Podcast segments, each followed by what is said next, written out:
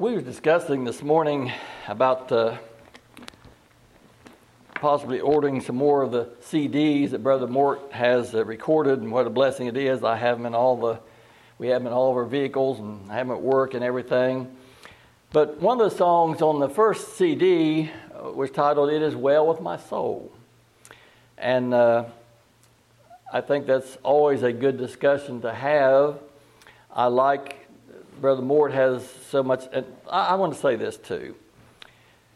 Brother Mort can put in a 3-minute song much more than I can put in a 45-minute sermon. So we're blessed to have him all these years. I forgot what else I was going to say now, but anyway. The song "It Is Well With My Soul," he oftentimes tells a lot of history of these songs and the writers and things like that. And I won't go into too much detail. I think I'm saying it correctly, but I believe the writer of this song, and actually it's in our green books, I think page 97, not in the red ones that we have out, but I believe he lost 2 children, I believe, at sea. This has been many years ago. And my recollection of what he told us about that when he was over the spot in the ocean of where the ship went down with his 2 children, he went down in the bow of this boat and wrote that song, "It Is Well With My Soul." So everything else may seem wrong, may seem gloomy, as this man surely, I can't imagine losing children. I've talked to people, but yet, it is well with my soul. There's always something to be grateful for in every valley. Mort sings another song, "Thank You for the Valleys." It's difficult when we're in those valleys, but the Lord is leading us through these valleys and so forth. But what a blessing it is to be able to say, "It is well with my soul." So I'll ask a question to those of you who gathered here this evening and those who may be listening by recorded message at a later date. Is it well with your soul? And if you say, "It's well with my soul," what do you base that on? We can say those words, "It's well with my soul," but what do we base that on? Someone might say, "Well, I was baptized at a certain age. I believe in baptism." But is that the reason it's well with your soul? I was watching a documentary today and learned a few things. It was a documentary on the New River. And I'll go ahead and confess my ignorance to you. I didn't know that it flowed north. I always thought it flowed south. But anyway, the New River flows north, and it was a lot of history along the New River and everything. But one thing I learned, there was a people, and a lot of people, as they would create dams and things, people were displaced and things like that. But there was one group of people, they called them dunkers. And the reason for that, they didn't believe in baptizing and sprinkling babies. So they call them dunkers. I wonder, we talked about the book was going to order more of the Trail of Blood. I don't think I saw that in there, but there may be something there. They were called the dunkers. They didn't believe in sprinkling babies. They thought, okay, you take people and you dunk them under the water, which is what baptism is certainly a picture of. But if it's well with my soul and you base it on baptism, and if baptism is the way, then we should baptize babies. Maybe not by sprinkling, but by immersion. Or we should take anybody that we can overpower and baptize them, if that was the way. But I'm asking the question now. If you say it's well with my soul, then why? I was baptized, or I prayed through. You know, you hear that a lot.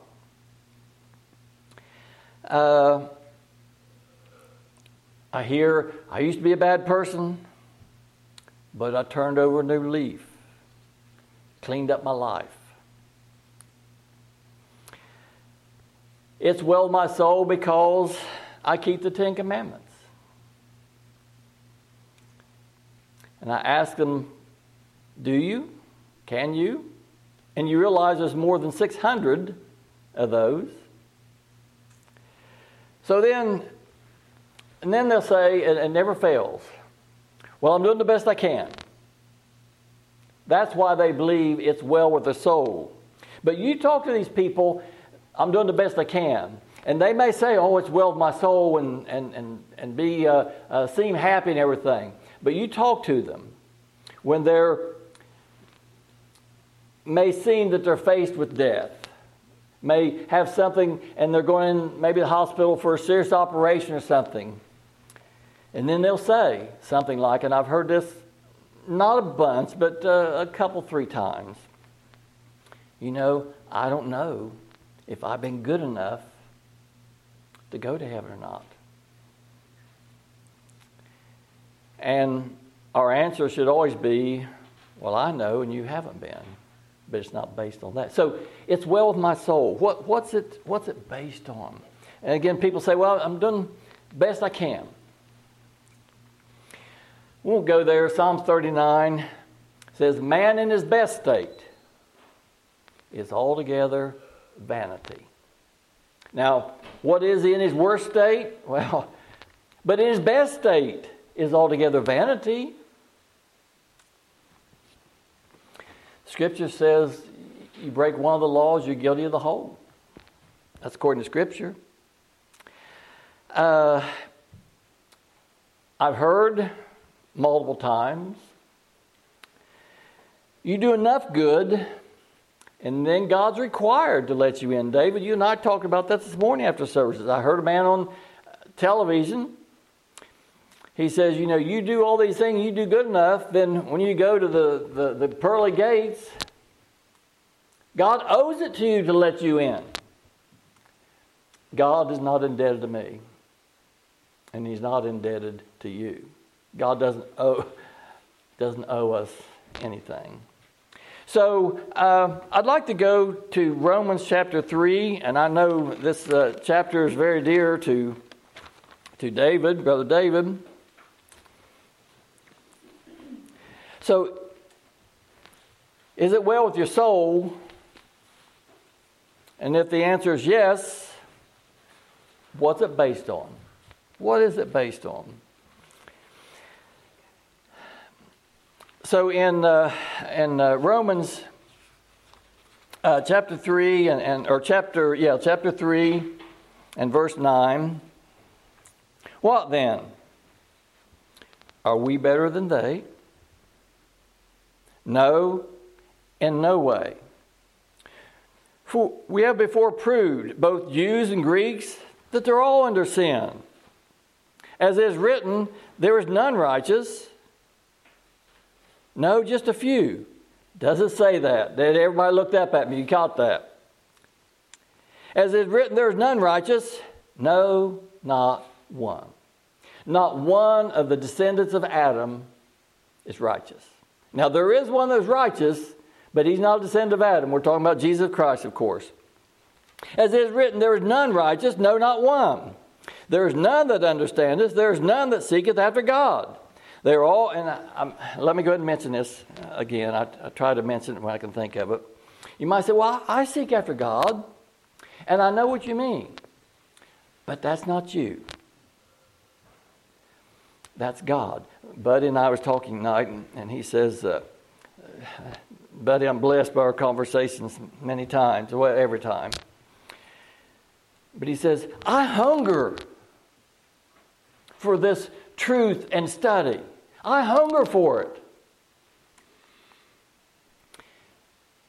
And God creates that hunger. Something else he said, and I'm just going to share this too. He says, it's like I'd have a cutting torch and cut through steel to be able to tell people about Christ. What a wonderful way to think of that. Okay, so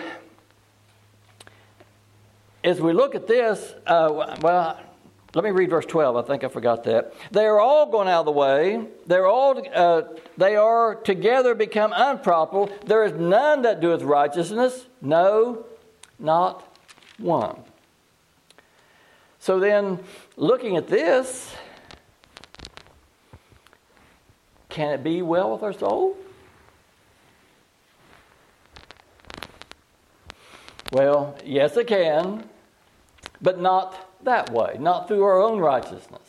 Not through all these. There is a way, but not all these other ways that people are deceived into believing. Psalms 32, and folks, I know that I go to a lot of scriptures. Several reasons for that. Can't quote them very well. But I love going and looking at the scriptures. Psalms 32, and I'll get there eventually as well. So can it be well with our soul? We read there, none righteous, no, not one. None that understandeth, none that seeketh after God. So can it be well with our soul? Psalms... I'm in Job, okay? Let me go back the other way. Psalms 32. I'll eventually find it. Psalm 32 and verse 1. Blessed is he whose transgression is forgiven, whose sin is covered. Blessed is the man whom the Lord imputeth not iniquity, and whose spirit there is no guile. So impute means to charge to an account. And this says, blessed is he whose transgression is forgiven, whose sin is covered. Blessed is the man unto whom the Lord imputeth not iniquity. It's not added to his account. Why? Because it's covered. Whose sin is covered. Because it's covered. But couldn't you say, couldn't this, I got to quit saying man, couldn't these individuals say, these ones that their transgression is forgiven, their sin is covered, and whom the Lord will not impute iniquity, and in whose spirit there is no guile, couldn't these individuals say, it's well with my soul? Say it with confidence. It's well with my soul. So these, that there is no guile, it's because it's covered. Oh, what's it covered with? Well, you know the Passover, they took a lamb without blemish, without spot. Took the blood, put it up on the lintel, on two side posts. And God said, when I see the blood, I'll pass over. He didn't look who was back there. Did not look who was back there. It was the blood.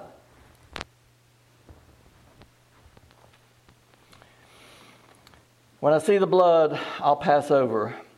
And all this, covering, of course, the covering of the blood and the mercy seat and all that is all typifying Jesus Christ.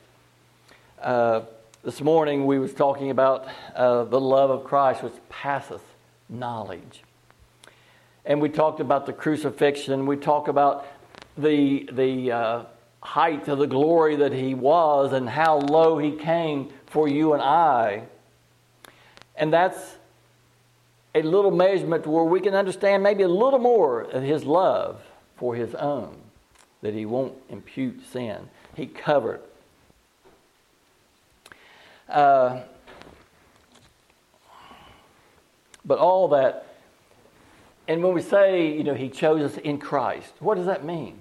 It all goes back, it's all dependent upon Christ's crucifixion, death, burial, and resurrection. So when it says he chose us in Christ, and in Christ and so forth, it's always talking about, I guess I could say conditional on or depend upon, but his death, burial, and resurrection. His shed blood. That's what it's all pointing to. So we never want to lose sight of that this evening as we'll be taking the Lord's Supper and the typifying of his blood that was shed on the cross. That's why it's not imputed to us. It was imputed to him, but not to us. Romans chapter 10. No, actually, let's go back to the third chapter again. I don't want to get too long here this evening. Romans, the third chapter again. And let's skip over to verse 21. But now, hasn't always been. And years gone by, it hadn't been. But now, the righteousness of God, apart from the law, is manifested, being witnessed by the law and the prophets. Now, it hadn't always been manifested. Back through the years of the Mosaic Law, and even before, it wasn't manifested. So now the righteousness of God, and the righteousness of God is through Jesus Christ. That is the righteousness of God. But it says, but now the righteousness of God, apart from the law, is manifested. Hadn't been manifested. And in this day and age, it's not manifested to everybody either. But by God's grace, he manifests that to us. But now the righteousness of God, apart from the law, is manifested. Many now, and also in some Old Testament times, they thought their righteousness was through the Mosaic Law. It was never. I'll share this with you again. I have many times, but individual used to work with, and we was talking about Christ and salvation through Christ and everything, and he said, and I'm glad he asked this question because it made me think a lot. He says, how do you know God won't change his mind again? I says, what do you mean? He said, well, you saved by the law of Moses back here, and now you say we're saved by Jesus Christ. How do you know he just won't change his mind again? What a wonderful question. I'm glad he asked it. Nobody was ever saved by the Mosaic Law. It's always been one way. Again, buddy, Jesus Christ and him crucified. Whether it be babies or people that may be mentally retarded or people that's never heard the gospel, whatever. One way, Jesus Christ and crucified. So this says, but now, not always, and not through everybody. But now the righteousness of God, apart from the law, is made manifest. Manifest, it's visible now. And it says, being witnessed by the law and the prophets. So this tells us that righteousness of God is apart from the law, and the law witnesses to that effect. I thought that was very interesting. Well, it tells us righteousness of God is separate from the law of Moses. But then it tells us it's manifest and being witnessed by the law of Moses and the prophets. How does that? Righteousness not of the law, but the law manifest is witness that it manifests that it's not through the law. I just thought that was something to ponder on, something to think about. So how righteousness is not through the law of Moses, but yet the law of Moses witnesses to that effect that righteousness is not through that. Why? Well, we find many examples in the Scriptures. I'll just give you one, and there's many more. And we won't go there. It's in the first chapter of John. But Philip, after the Lord had called Philip, the Lord spent some time with Philip. Philip, who was a Jew, had been under the Mosaic Law for generations. And the Lord had called Philip, no doubt spent time with Philip. We don't have the whole conversation. But after he had spent time with Philip, what did Philip do? He went out and found Nathanael. And he said to Nathanael, we have found him, Who did you find? We have found him. Well, we found him of whom Moses and the law and the prophets did write. That's who we found. I read the law of Moses all the way through. I didn't see the word Jesus Christ in there one time. But yet, it witnesses to the fact that righteousness is not through the law of Moses. All that is pointing to Jesus Christ. I started talking about the Sabbath tonight, and I didn't. But the Sabbath is not a day of the week.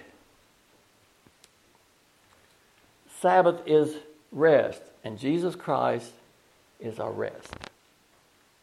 So the law, and we studied the law, I think over a year or two different times. We studied it early, and we studied it again, I believe, to get it on CDs. But the righteousness of God apart from the law is manifested and witnessed by the law. So the law is witness that Jesus, again, that's what Philip said to Nathanael. We found him. We found the one who Moses and the law and the prophets did prophesy about, Jesus of Nazareth, the son of Joseph. Well, how did he know that now? He spent time with Jesus. And Jesus explained it to him, no doubt. And the same as he did the two on the road to Emmaus, and what a wonderful account that is. After the Lord is crucified and resurrected, and these two is on the road to Emmaus. And they was walking, they was sad. Where's their king? The king that was going to save Israel, they didn't quite understand yet, did they? They killed him. Now he's gone. And the Lord appeared to him. They didn't recognize him. And what does it say? How did he was going to tell them about himself. Jesus Christ in the flesh, after his resurrection, was going to tell these two men, and many others, no doubt, but going to tell these two men about himself. Where did he go?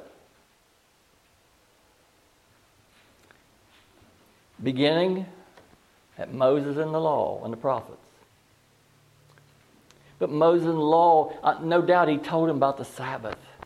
No doubt he went to the sacrifices and told him that all this was pointing to him. So righteousness is not, now the righteousness of God apart from the law is manifest and is witnessed by the law and the prophets.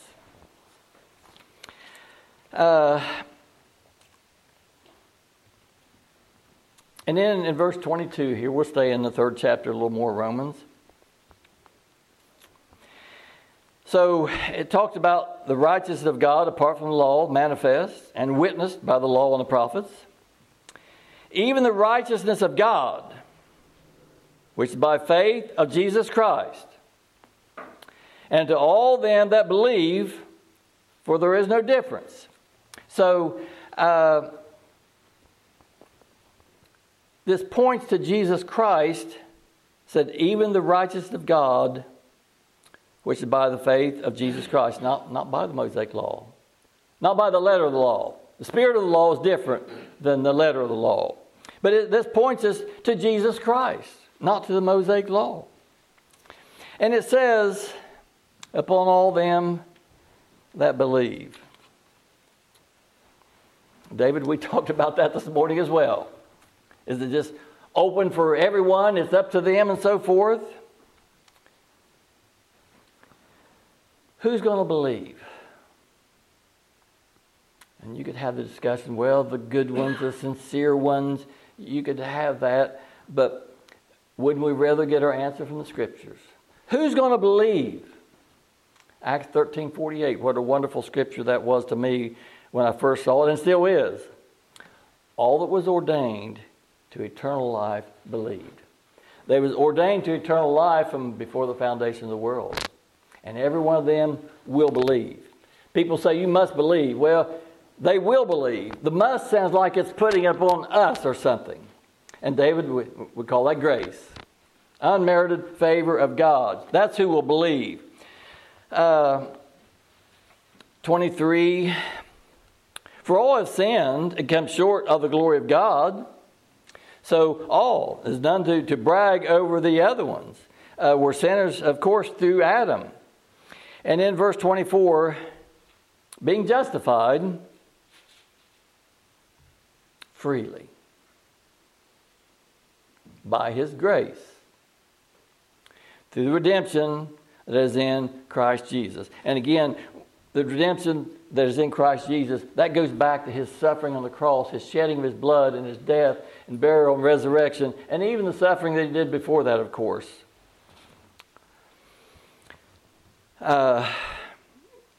Justified by works, justified if we've done enough, justified if you've been good enough, if you've done enough good works, justified freely by his grace.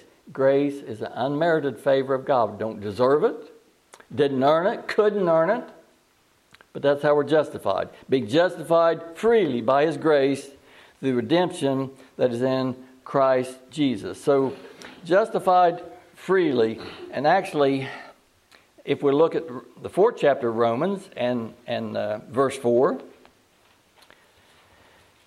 now to him that worketh, the reward is not reckoned of grace, but of debt. So we read there, being justified in the 3rd chapter, 23 or 24, being justified freely by his grace. So we go over the 4th chapter of Romans and verse 4. Now to him that worketh, the reward is not reckoned of grace, but of debt. And as I said, God's not indebted to us. It's not of our works. It's grace. Unmerited favor of God. Don't deserve it. But unmerited favor of God. And then 3 and 26. To declare, I say, this time his righteousness, that he might be just and justifier of him who believeth in Jesus. To declare his righteousness. So many wants to declare their righteousness. They want to boast in their righteousness. But again, you get them at a serious time when they may be facing what they think is death, and then they say, well, I don't know. I don't know if I've been good enough or not. So they're not trusting in his righteousness. To declare, I say at this time, his righteousness, that he might be just and justifier of him who believeth in Jesus. And again, who's going to believe? All that was ordained to eternal life. And again, we, thanks be to God, we believe and we seek. Philippians 2:13 said he works in us both to will and do of his good pleasure. So if we hunger for his word, he works in that, both to will and to do, both of them. You say, well, we're free moral agents. God is a free moral agent. But he works all things after the counsel of his will. He works in us both to will and to do of his good pleasure. He's a sovereign God.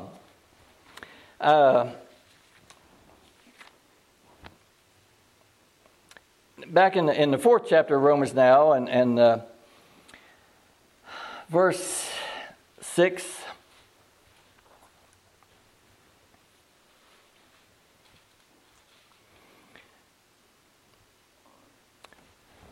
Even as day, let's go back to verse 4, work our way down to verse 6.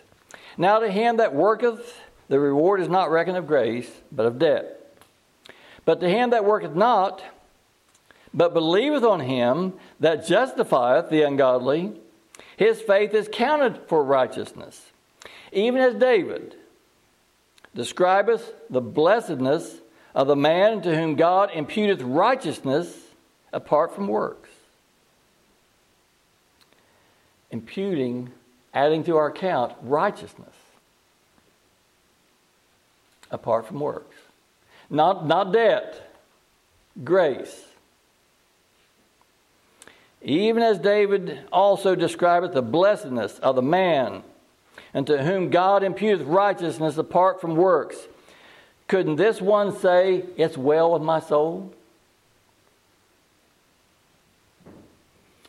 7, saying, blessed are they whose iniquities are forgiven and whose sins are covered. Again, couldn't this individual say, it's well with my soul? And the answer is yes. And verse 8, blessed is the man to whom the Lord will not impute sin. I think we read Psalms 22, I believe, that not impute sin. And that's what he says here. And certainly these individuals are blessed. Blessed is the one. Blessed is the man. Blessed is the one to whom the Lord will not impute sin. And those individuals are blessed. He won't impute sin. Why will he not impute sin? Because their sins are covered by the blood of Jesus Christ. So there's some he will not impute sin because they're covered. The ones behind the door, when the blood was put on the lintel on the two side posts, he didn't impute sin. It was covered. He did not impute sin. But there's something he will impute. And we saw that in verse 6. Even as David also described the blessedness of the man to whom God imputeth righteousness apart from works. So he imputes righteousness, which we don't deserve. And he will not impute sin, which we're all guilty of. What word can you put on that? Grace. Grace. Unmerited favor of God. Mercy and grace. So, these people, it says, they're blessed. Blessed is this one to whom the Lord will not impute sin. Blessed is the one where he imputes righteousness. They are blessed. Can't those individuals say, it is well with my soul? So, we sing the song, and you think of the song, and I ask the question, is it well with your soul? What's it based on? Jesus Christ and Him crucified. The shed blood of Jesus Christ on the cross. God's plan of salvation. And we can say, it is well with my soul. May the Lord bless the speaking of His word.